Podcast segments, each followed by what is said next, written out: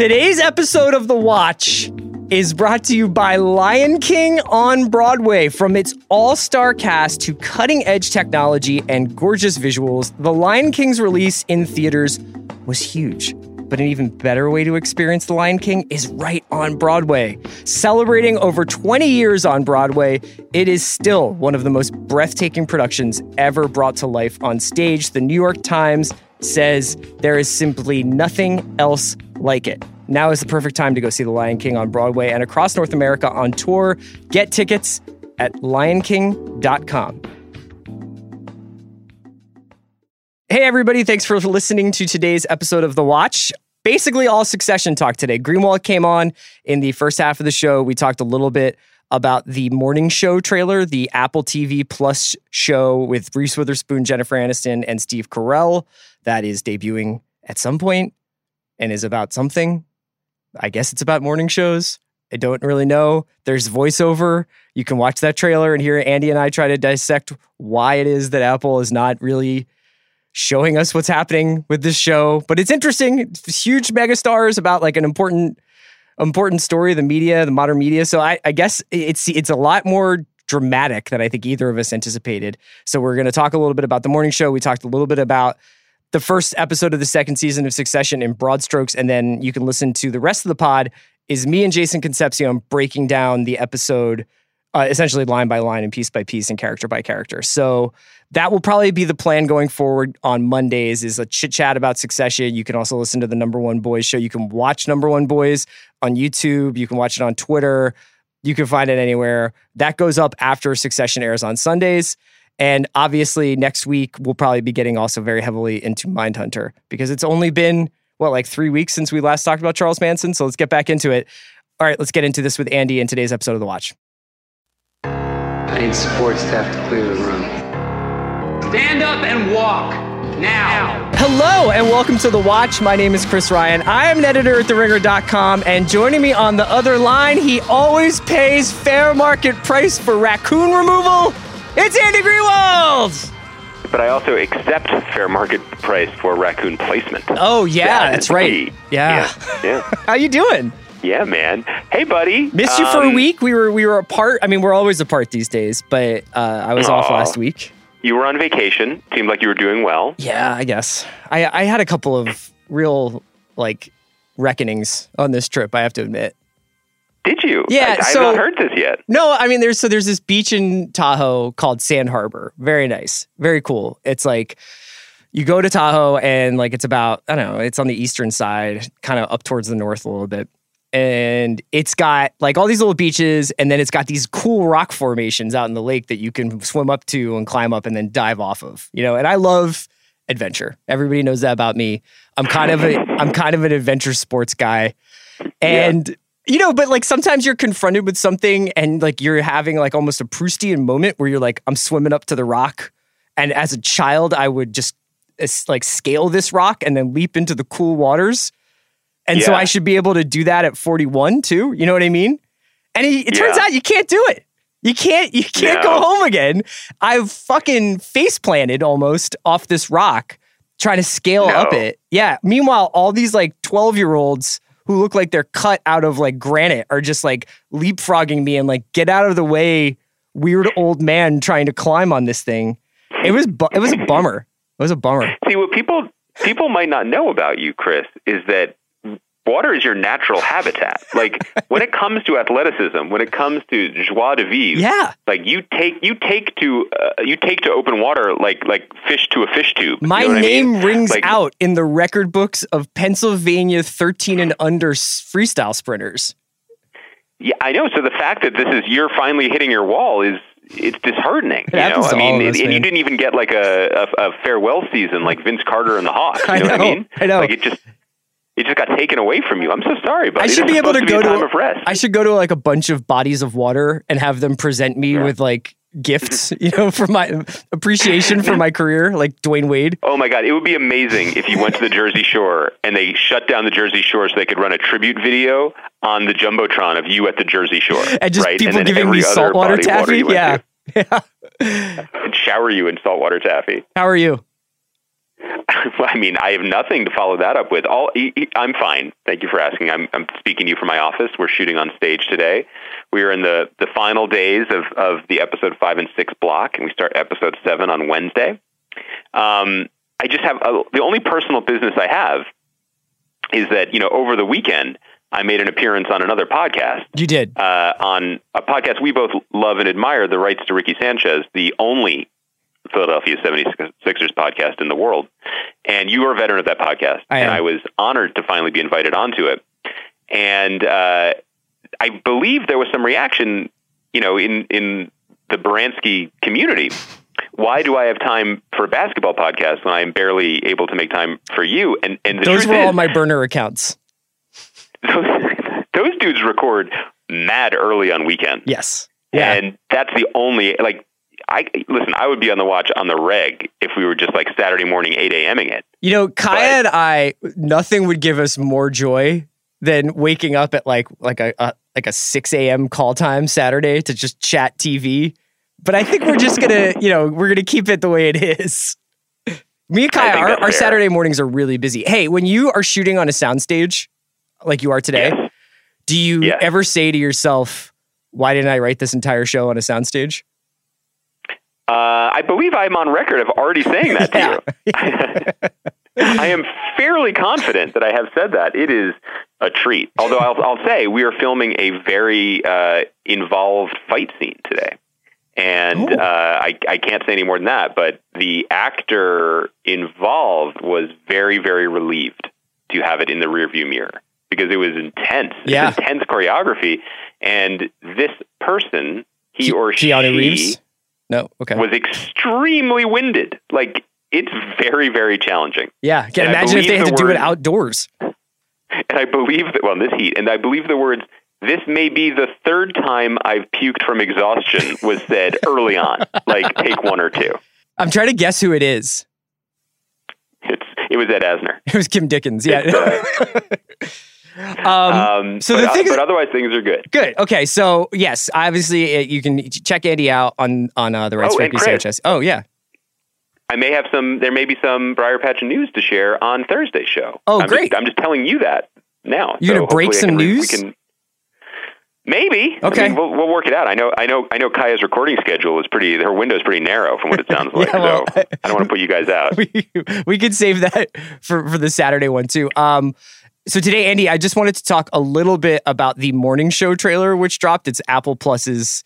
I think it's Yes. fair to say that this is the flagship show of a network with no navy. Does that that make sense? Am, am I using my I- my naval a- analogies right? Well, you know, I'm big on naval analogies, and you throw me now because I'm trying to come up with one. What is an example for a country's navy where there is no navy, there's no boats, they live adjacent to water, and we're not really sure what the country is doing? Right. That's what Apple good analogy for TV? Plus is right now in our minds because we've seen limited amounts of footage. I think there was a trailer for the Ronald D. Moore show about the Yes. space race For uh, all mankind. for all mankind, and then today we got a one and an, one minute and eight second teaser for the morning show, which uh, is based on Brian Stelter's book Top of the Morning. And uh, it stars, most importantly, it stars Jennifer Aniston, Reese Witherspoon, and Steve Carell. And this was kind of their big foray into into content. And it was like it was a show of force to say we can get one of the biggest television stars ever one of the biggest movie stars in the world one of the and one of the other biggest movie stars in the world and Carell Witherspoon and Aniston. And they'll play ball with us. And I but the thing was nobody ever really was like what's what's this show about and what's it going to be like and we didn't really get that much more information from this teaser I mean, uh, far be it from me to tell the most valuable company in the history of the earth how to do their business. However, since this is a podcast, um, I I would have advised against releasing a vague nothing burger of a trailer for a show that no one actually believes exists, for a service that no one understands. You know what I'm saying? Like, I, I feel like at a certain point, the rubber's got to meet the road, and you got to like show us a TV show or show us what you want out of a TV show, what you what we should expect from your TV shows. And you know, we used to joke that Apple didn't seem to actually be in the TV business; they were in the press release business because announcing a project like this with all these glittery stars and and uh, high-minded intention is a great way to signal to the town, not uh, the one that you recently featured on the rewatchables, but Hollywood, that you're in business and this is the kind of like high-level business you intend to do. This is now that was a year ago, two years ago. It's August. I think the last we heard about this Apple TV Plus, great name is was that it was going to debut sometime this fall, and you'd watch it somehow. Why can't we see more than that, right? Because the one thing that this tells us is that these are the people who are in it, and it's about the thing we knew that it was. What what's the tone? What's the what's the goal? We don't know. And what actually weirded me out is I, I don't know why it got into my head. Maybe it's the the talent that they assembled. That I did think there was going to be some element of not a workplace comedy. That's but what I thought. Something something pitched up a little bit, you know, to, to take full advantage of the both the cast and also the kind of inherent ridiculousness of taking a morning show too seriously.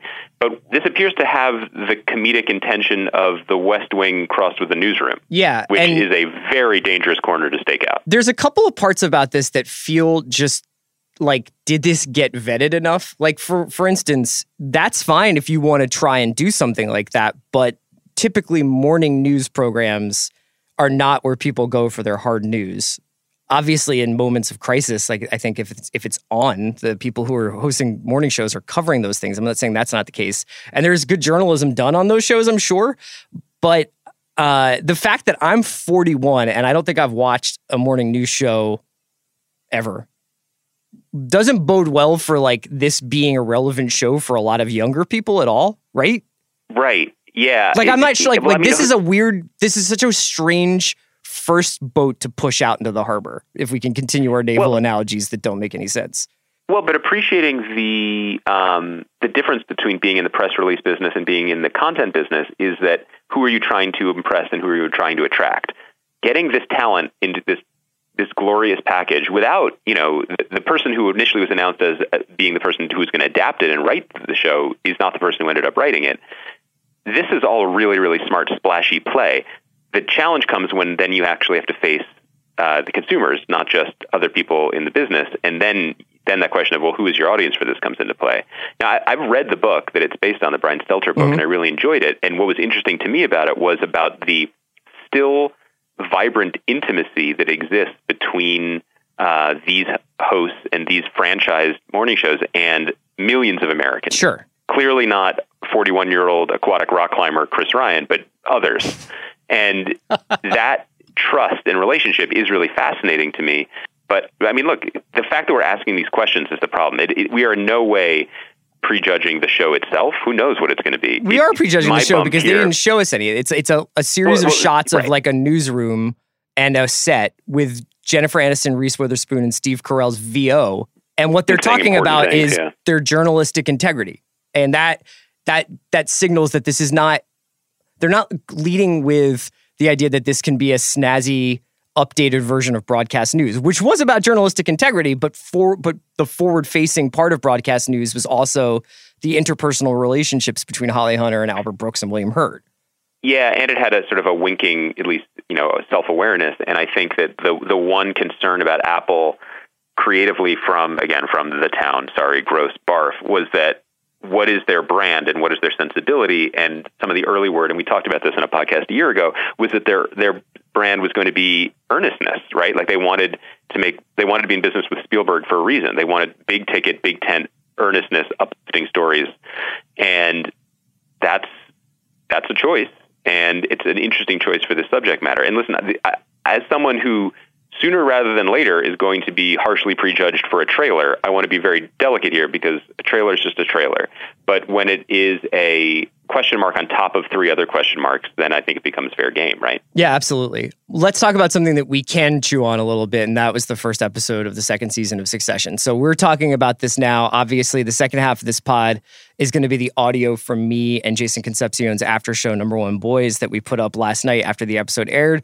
That will happen throughout the season of Succession, so you can check that out. And then we'll have the audio on the watch for people who don't get a chance to watch the video. And we kind of go through a bunch of our favorite lines and bits and the moves that being. But I wanted to talk like kind of big picture with you first about like how you felt about the first episode, and then I, I had a couple of a couple of conversation starters for you after that. Great. I have to tell you, I loved it. I was so happy to have it back to a degree that I didn't expect. Like obviously, you guys in the office and and and you and Jason, you've been thinking about it, processing it, hyped for it. The Ringer's been doing a hell of a lot of good coverage of the show and and and you know the, the, its place in the firmament as it's coming back. But I've been, as listeners of this podcast know better than anyone, not watching television and not really plugged in. That's the so stuff. I was almost surprised that it was time already. And when I turned it on, I didn't remember where I was emotionally with it. I hadn't had any time to even sort of look backwards and and and try to reconnect. And I was jazzed, man. I, there was something about the the the. I mean, coming back, beginning a season at any point is always an enormous challenge, and obviously a lot of decision making has to go into it. The second season, after a successful first season, is especially fraught, and the pressure is on. And the the decision that Jesse Armstrong and his writers made to start on Kendall submerged in potentially boiling water uh, in fucking Iceland, which was a which was a galactic level flex by HBO's budget, uh, by their business affairs department. But the the slowly rising anxiety, terror, and emotional dread that was baked into that entire opening was everything that I think made the first season electric condensed into these moments that immediately got you back on board. And it didn't even culminate in the stress nosebleed. You know what I mean? It oh was yeah, it was, to my mind, everything that I do love about the show, which is that it is excruciating and exhilarating in equal measure. you know, a, a lot of the times I think we're trying to pull and stretch TV into all these different directions, especially like the way we talk about it, and we're kind of always being a- little bit like, well, what's what's really new about this, or why is this necessary, or what's this doing that other shows don't do? And I think that Succession is obviously a pretty. In some ways, it's groundbreaking. In some ways, it does some things that I haven't seen before. But for the most part, what Succession does is be Succession at an elite level. You know, and Yeah. the second season thing is is challenging for a lot of TV shows, and a lot of TV shows buckle under it, especially if they're really conceptual, whether it's Westworld or what have you. You know, the the idea of sustaining a certain level of um, narrative intensity around whether it's plot twists or adhering to the rules that you've sort of set up in this world. And Succession doesn't really have to do that. It just has to be the best version of what it is. And so they can do what is essentially uh, a, a soft reset. Like they're essentially back to the Yeah. place where Logan is the paterfamilias deciding how to divide up his kingdom. Kendall is a mess. And the other kids are sort of angling for his attentions, for Logan's attentions, while the vultures are circling. And if we learned anything from the first season, it's to not take this show uh, at face value in the first few episodes of a season. That a lot of twists and turns are going to come, and a lot of characters are going to emerge in different ways, and that's what's so exciting about it.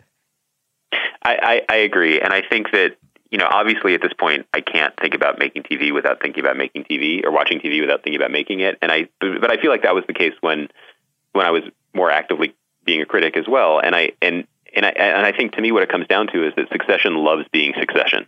It really takes pleasure in being the show that it is. Yeah, the language, the stakes, everything is pitched a little bit up, and it's pitched up in a way where you can feel the pleasure from the performers, you can feel the pleasure from the writers, and full advantage of of the the world that it's created for itself. I mean, why not begin with Roman and Jerry in Tokyo? Uh, or would appear to be some sort of Japanese hospital.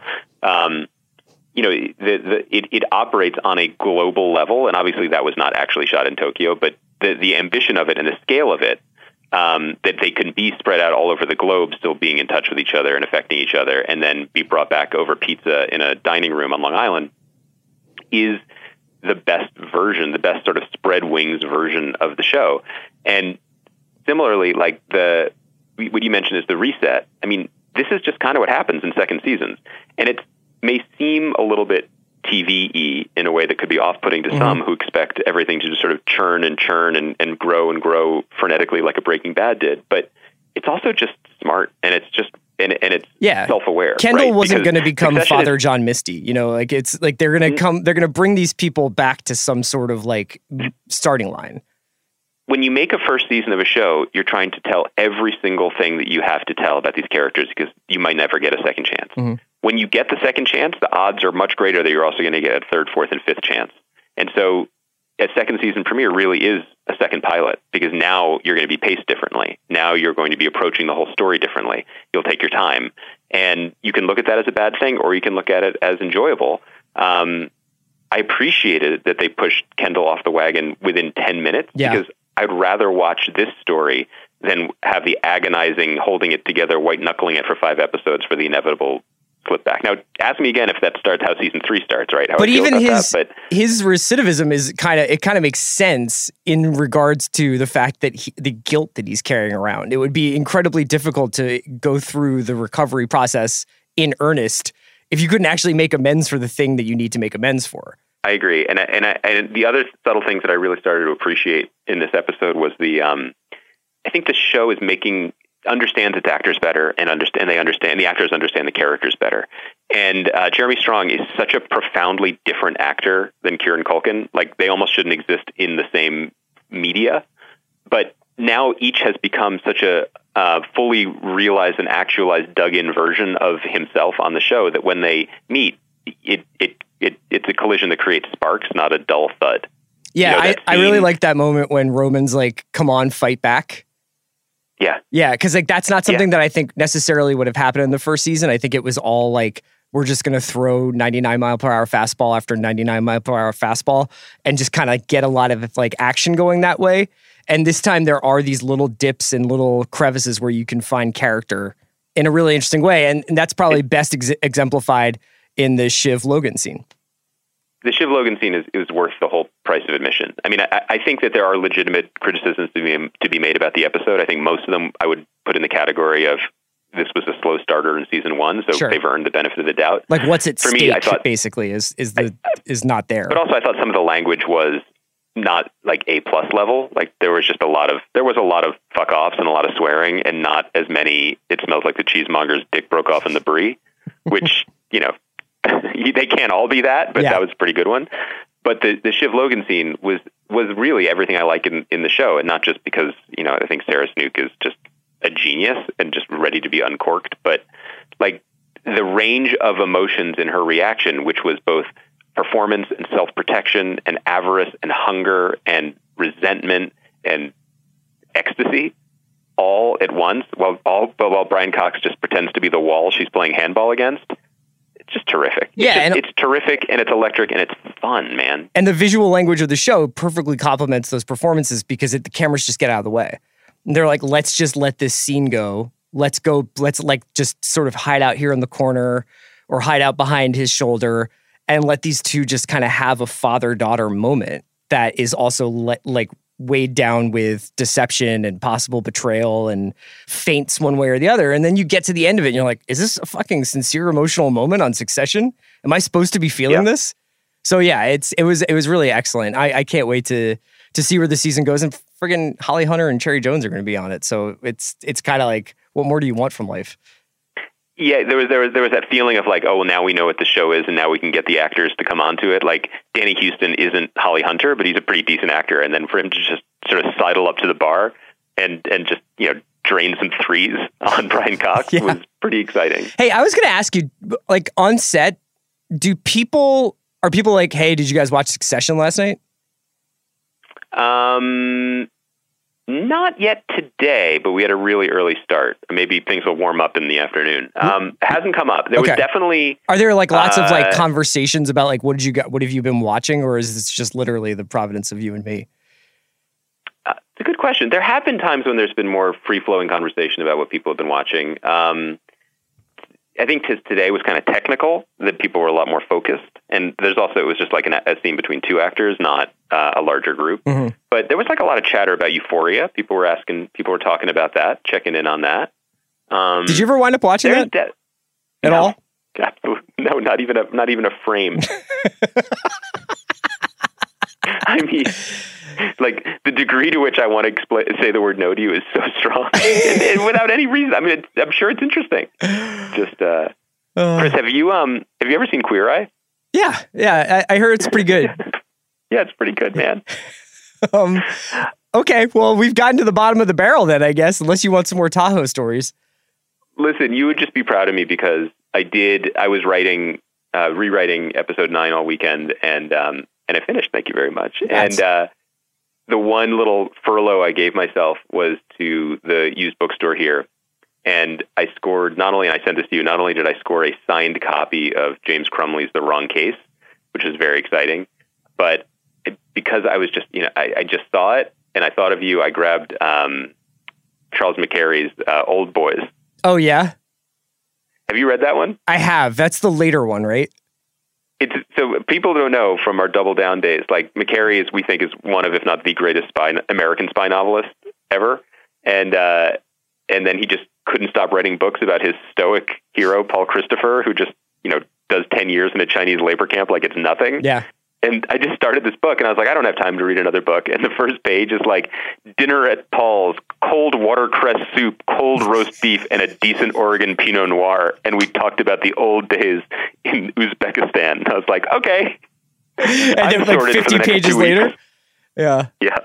I, uh, I, Yeah, fi- I finished. sometimes we like what we like. I finished somebody's darling as uh Right. but we have to like are we saving those takes for what will likely be the blockbuster Larry McMurtry pod of the future? Yeah, I think we need to save it for like back to school. Yeah, no, that that's season, a good you know one. I mean, That would be a good one for Kaya to record on Saturday morning at like 5:30 a.m. Just two guys talking about Larry McMurtry novels from the 70s. but to be clear, she has to come in from Redondo to record it. And yeah, okay, cool. And she has to read Lonesome Dove, even though we're not talking about Lonesome Dove. And then Also, I'm I'm putting you on blast again on in public on this podcast. We got to get your dates. You got to come here to the desert, man. I got a snake hole with your name on it. is that e- any easier than climbing rocks in, in Lake Tahoe? Um, emotionally, it's hard to be. Okay. Physically, it is much easier to be here. I have a catered lunch in front of me right now. It's not that bad. We'll bring you back here for Thursday. You got some Briarpatch news, hopefully co- forthcoming, and we'll we'll have some other stuff to talk about. We've got Succession with me and Jason. Our the audio from our after show Number One Boys is coming up next. Probably next week, just as a heads up, we will be very heavy Succession and very heavy Mindhunter. Mindhunter is back on August Oh sixteenth. God. Dude, Mindhunter is back and Glow is back. This And Glow is, is this back. is a lot. so you've August. got a ton of television to maybe watch. Yes. I just want you to know I'm definitely thinking about maybe watching it. Great. That's why you count on me, your number one most trusted source. Have a good day, man. Thanks, buddy. Thanks, everybody. Bye, Baranskis. Today's episode of The Watch is brought to you by Discount Tire. When was the last time you thought about your tires? Tires are what makes the difference in how your car feels and drives. Since 1960, Discount Tire has been keeping customers safe by taking care of all your tire and wheel needs. With over 1,000 locations across 34 states, their main focus is your safety and the safety of everyone else on the road. Discount Tire provides tire rotations, balancing, free flat repairs, free air checks, and more. And because safety is so important, they provide free tire safety inspections. Discount Tire also has the lowest prices on the best and largest selection of tires and wheels. They'll even make personalized recommendations for you based on your zip code and driving preferences. Whether you need an air check or a set of tires and wheels, Discount Tire can help you get back on the road with peace of mind and change to spare. Visit discounttire.com to shop, research, and purchase your tires today. You can even make an appointment to skip the lines. That's discounttire.com. Discount Tire, they'll get you taken care of.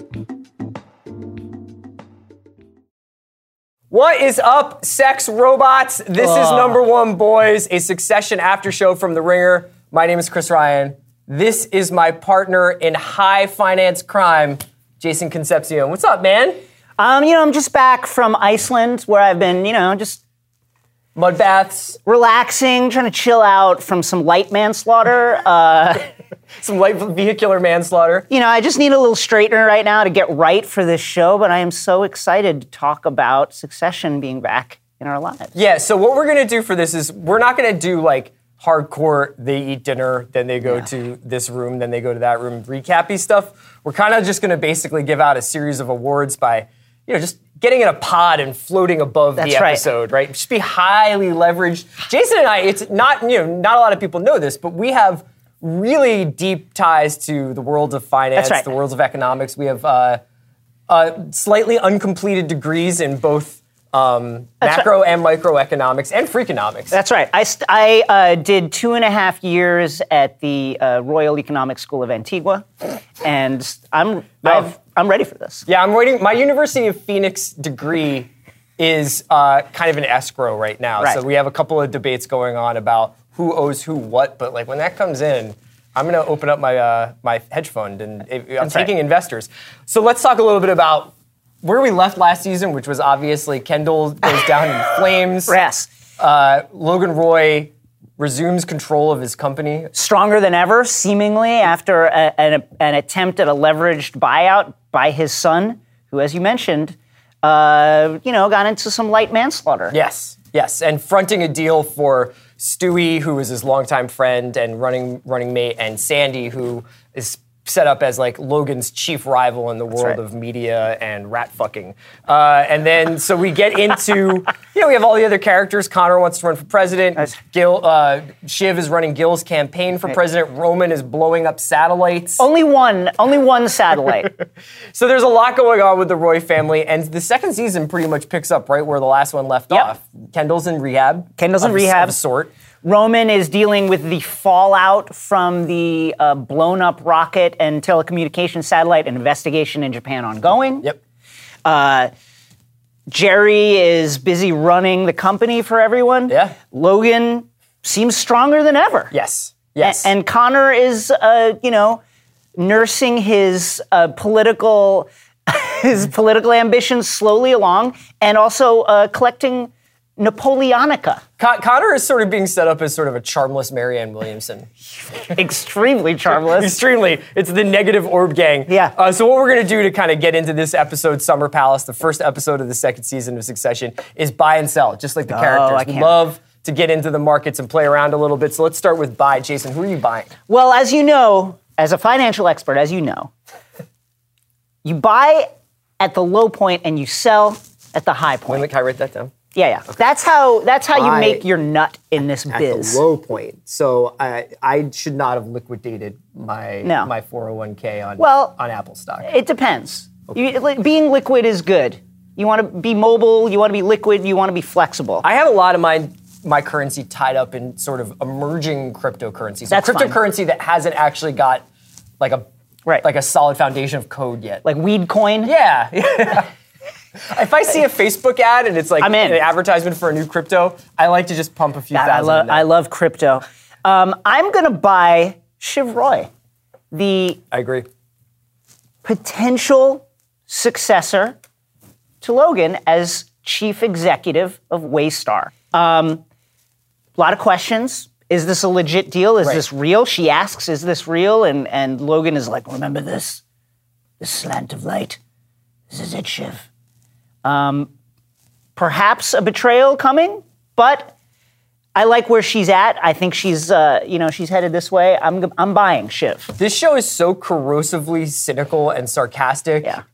that when there is a strangely unexpected human moment like Shiv tearing up as Yeah. her dad finally gives her the sense of affirmation that she's probably been looking for for most of her life from him, that's weirdly affecting. given, really like, was. The fact that in the other room, guys are talking about Napoleon's dried penis. Uh, I have on my buy list as well Shiv. Who's Love your it. next buy list? Uh, Stewie, baby. Yeah, man, Listen, on. Stewie, uh, pound for pound, maybe has the most fire lines of anyone. Yes. In this show, everything he says is, it just nails it, puts a button on it.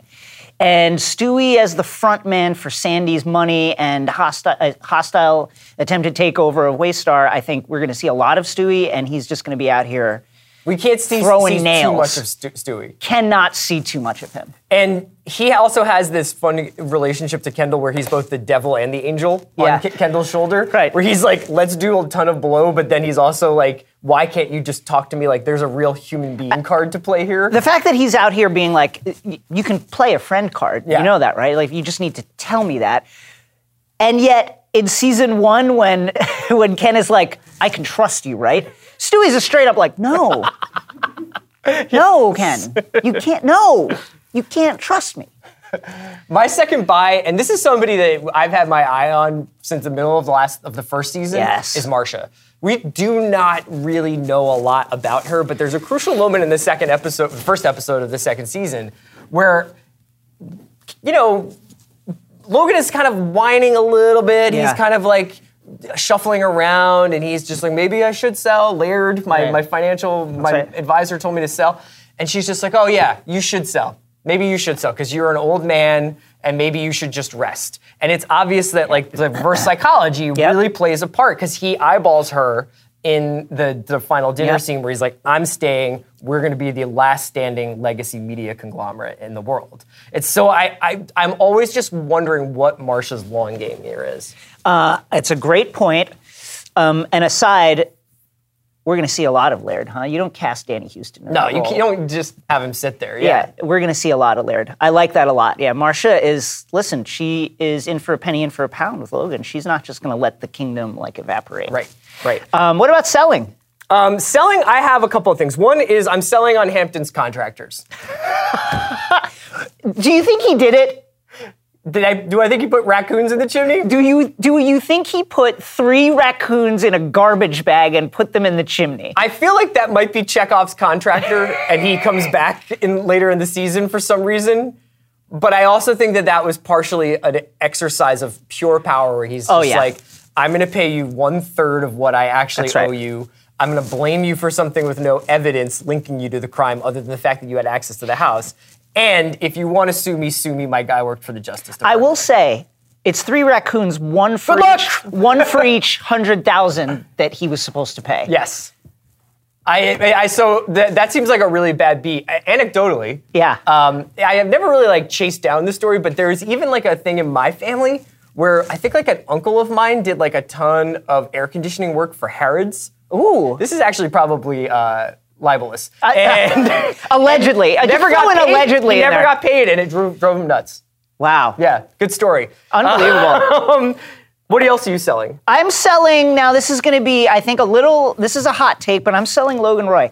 Logan Roy. You're, so you're selling high. I'm You selling high. This is like his peak. He's vital. Yeah. He's strong. Chris Davis hitting 40 homers. That's it. We're seeing absolutely none of the symptoms of whatever it was that happened to him last season. Storming around. Storming around, peeing on floors, uh, pouring coffee, and forgetting to stop pouring, slapping children. We're seeing none of that. He is ready for a fight, and I got it. And I'm selling high. I think this is So this you, because so the I- strongest we're going to see him. I think that this show is at its best when everybody is at their strongest, when everybody is oh, like Oh, yeah. a viper, you know. Yeah. And like I even think we'll get into Kendall, obviously, but part of the reason why some people were like, "Oh, it took me a couple episodes to get into Succession," it's like it's because Logan was incapacitated. That's right. dog. That's because he was in the hospital. And once Yes. he's up and running, the show jumps up a level. Yeah. But you think this is as, bit, as good as it's going to get. I get? think that we're going to see Logan start to fall apart at some point. Maybe not in the net, in the first half of the season, but in the back end. This is going to be a vicious fight to the death, and Sandy's ready for it. I'm selling Park Coke, not personally. That's not what I meant. But that is like the world of Succession obviously gets the financial details really well, but just little things. If you are a New Yorker, you are familiar with the idea Allegedly, of drugs in the park. Yeah. And and them being offered to you, and even some somebody from out of town would probably be like, I bet this guy. this guy seems cokey. Yeah. Now, I don't know about that. I don't know either. But I'm just saying that that is a thing that happens in New York. And I thought they got that detail very right that that is exactly the kind of place that cousin Greg, the motherfucking egg, Greg the egg. to go get drugs. He's looking for that backup source and just started walking through Tompkins Square Park like eyeballing dudes. So we've got our buying and selling. Oh, I got one more sell. Oh, go Kendall.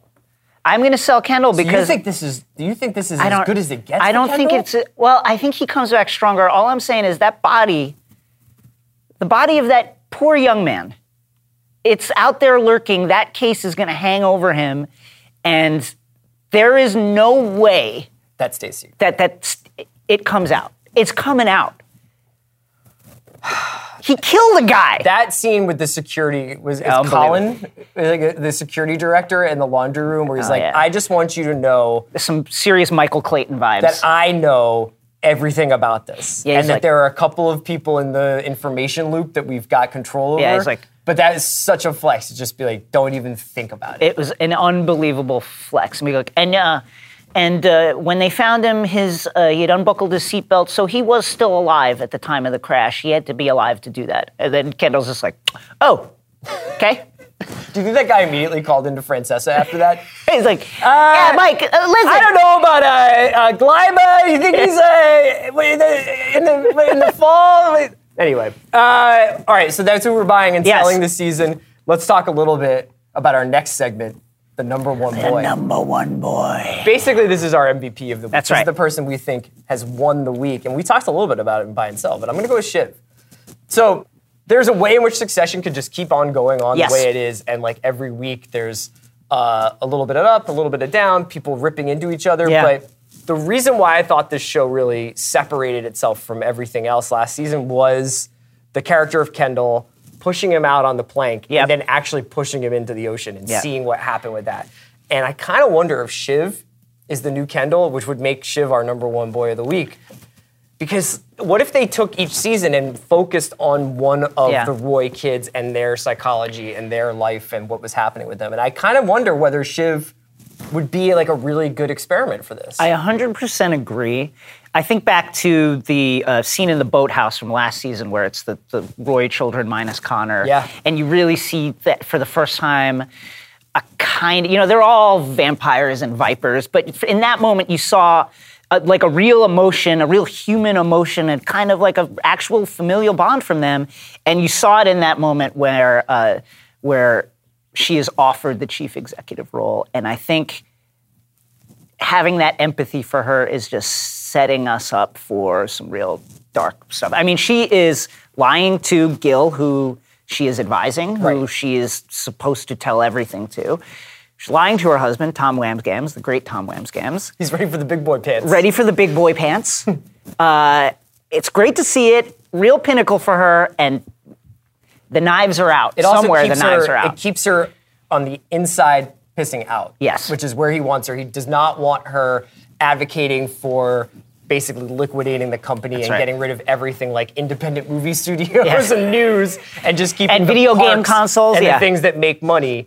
So yeah, keep an eye on Shiv this year because I Yes. think that this show could be excellent if it was just Kendall doing a face plant every other right. episode, but I wonder whether or not sustainability questions come into play there. So that's who our number one boy is. It's Shiv.